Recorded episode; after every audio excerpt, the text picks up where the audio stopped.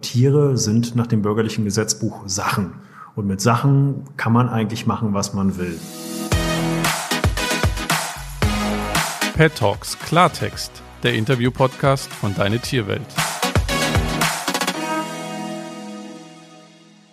Hallo und herzlich willkommen zu Pet Talks Klartext, dem Interview-Podcast von Deine Tierwelt. Ich bin Felix Horstmann und auch in dieser Folge spreche ich mit einem Experten über ein aktuelles Thema, das jeden Tierfreund beschäftigt.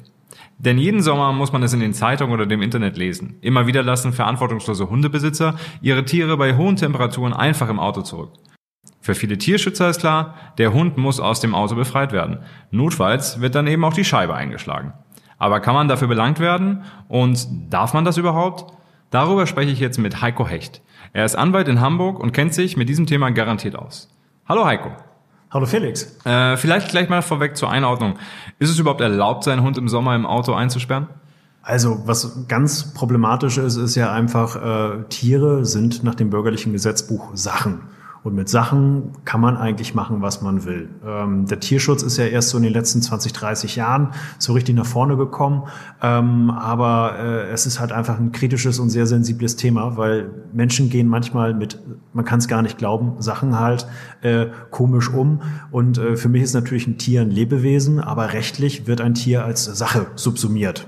Also eingeordnet. Das heißt, wenn äh, Hundebesitzer ihr Tier im Auto einsperren, sei es nur, weil sie keine Ahnung, kurz in den Supermarkt wollen oder kürzlich habe ich gelesen, hat jemand auch seinen Hund äh, im Auto eingesperrt und ist in, ins Kino gegangen, hat sich einen Film angeguckt. Drohen den Besitzern Konsequenzen? Also es ist problematisch. Das ist ja Tierquälerei. Äh, es gibt nicht so richtig äh, im deutschen Strafrecht Normen gegen Tierquälerei. Da gibt es einzelne Normen, die da passen würden, aber es fehlt ja hier an äh, Vorsatz. Was man den Leuten natürlich vorwerfen kann, ist Fahrlässigkeit und zwar in einem ganz, ganz schlimmen Maße. Denn äh, wenn ein Tier leidet, das ist einfach nicht schön und das Tier kann ja ja sogar zu Tode kommen oder schwere Verletzungen erleiden durch die Hitze und die Trockenheit. Was droht den Leuten denn dann bei Fahrlässigkeit? Naja, es, äh, man kann das Ganze anzeigen. Äh, das Ganze würde dann von der Staatsanwaltschaft untersucht werden. Viel Rechtsprechung gibt es dazu nicht.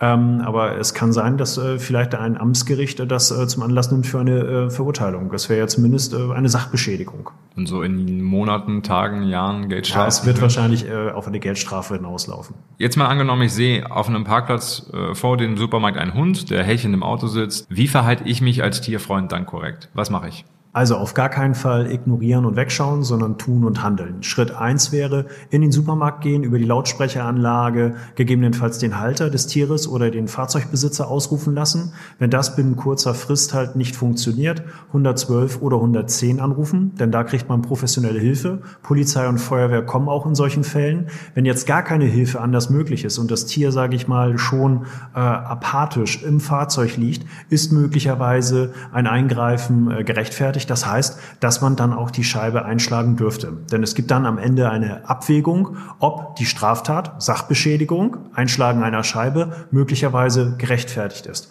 Und äh, ich denke, da wird jeder Verständnis für haben und auch der vielleicht unaufmerksame Tierbesitzer äh, wird ja wohl auch ein Interesse daran haben, dass es seinem Hund äh, eben entsprechend gut geht wenn ich so eine Scheibe einschlagen würde, im allerletzten, also als allerletzten Weg effektiv eine Scheibe einschlagen würde, was drohen mir dann für Konsequenzen?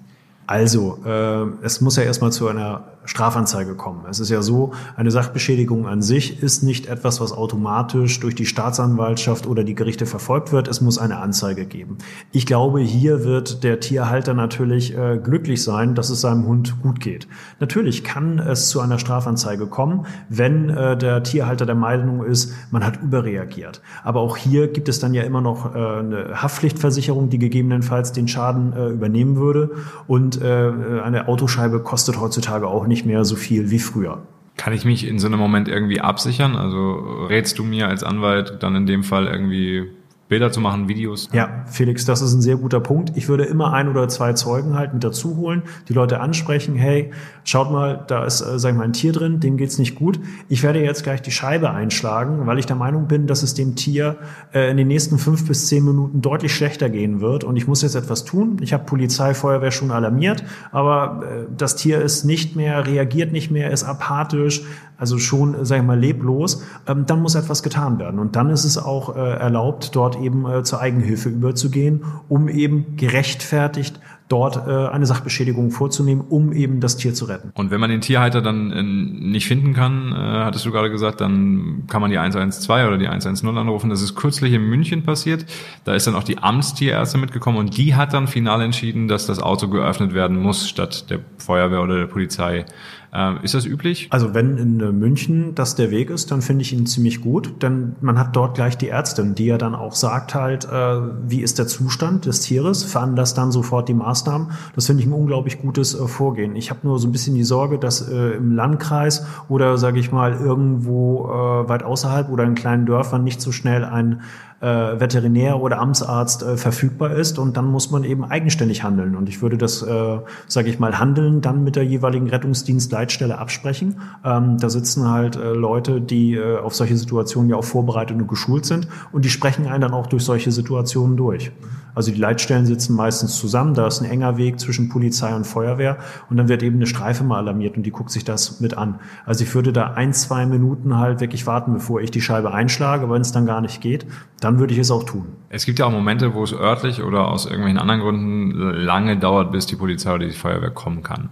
Wie lange muss ich dann warten, bis ich dann eingreife? Also Ausrückezeiten für freiwillige Feuerwehren und Berufsfeuerwehren liegen so im Schnitt bei acht Minuten. Binnen acht Minuten sollte eigentlich sollten Einsatzkräfte vor Ort sein, Rettungswagen, Polizeistreife oder eben halt ein äh, Löschfahrzeug. Ähm, vor diesem Hintergrund müsste man wahrscheinlich diese zumutbaren acht Minuten abwarten, was unglaublich lang ist, wenn man äh, dort vor Ort äh, ist, das Tier leidet und äh, das ist dann eine irre lange Zeit. Ähm, so, das müsste man aber abwarten. Sollte nach acht bis neun Minuten halt niemand da sein oder die Rettungsleitstelle äh, sagt einem, hey, du kannst das machen. Und dann holt man sich quasi dort die Freigabe, äh, was auch möglich ist. Äh, so, dann würde ich es tun und einfach dazu übergehen, das Tier rausholen, dann in den Schatten verbringen, äh, mit Wasser äh, benetzen, vorsichtig ähm, und äh, einfach dafür sorgen, dass der Zustand des Tieres besser wird. Bis dann die Rettungskräfte vor Ort sind. Ganz genau. Ja, quasi tatsächlich auch schon zum Abschluss noch eine Frage. Ähm, wenn ich meinen Hund bei sommerlichen Temperaturen im Auto lasse, verstoße ich gegen die Tierschutzhundeverordnung. Ähm, trotzdem stoßen wir alle irgendwie zwischen Mai und Oktober gefühlt regelmäßig und jede Woche auf solche Fälle. Ähm, braucht es aus Sicht eines Anwalts strengere Kontrollen und empfindlichere Strafen? Nein, ich glaube, das ist nicht das Problem. Unsere Gesetze sind eigentlich gut. Was fehlt, ist eine Sensibilisierung, jetzt wie durch diesen Podcast zum Beispiel, dass Menschen einfach sich ein bisschen Gedanken machen, machen, dass sie nicht alleine auf der Welt sind. Also das sage ich mal, was für äh, den Hund als Lebewesen gilt, sollte ja auch für Mitmenschen äh, gelten. Wir haben ja leider so ein Stück weit eine Vereinsamungstendenz und äh, viele Menschen sind leider sehr stark ich-bezogen. Und wenn man ein bisschen aufmerksamer durchs Leben geht ähm, und sich vielleicht nicht so stark ablenken lässt, dann denkt man vielleicht auch mal an den Hund als Lebewesen und vergisst ihn eben nicht auf dem Rücksitz oder auf der Rückbank oder im Kofferraum. Wer seinen Hund im Sommer im Auto einsperrt, bringt ihn in Lebensgefahr. Die rechtliche Situation, ob ihr die Scheibe einschlagen dürft, die hat Heiko Hecht, Rechtsanwalt aus Hamburg, für uns eingeordnet. Vielen Dank, Heiko.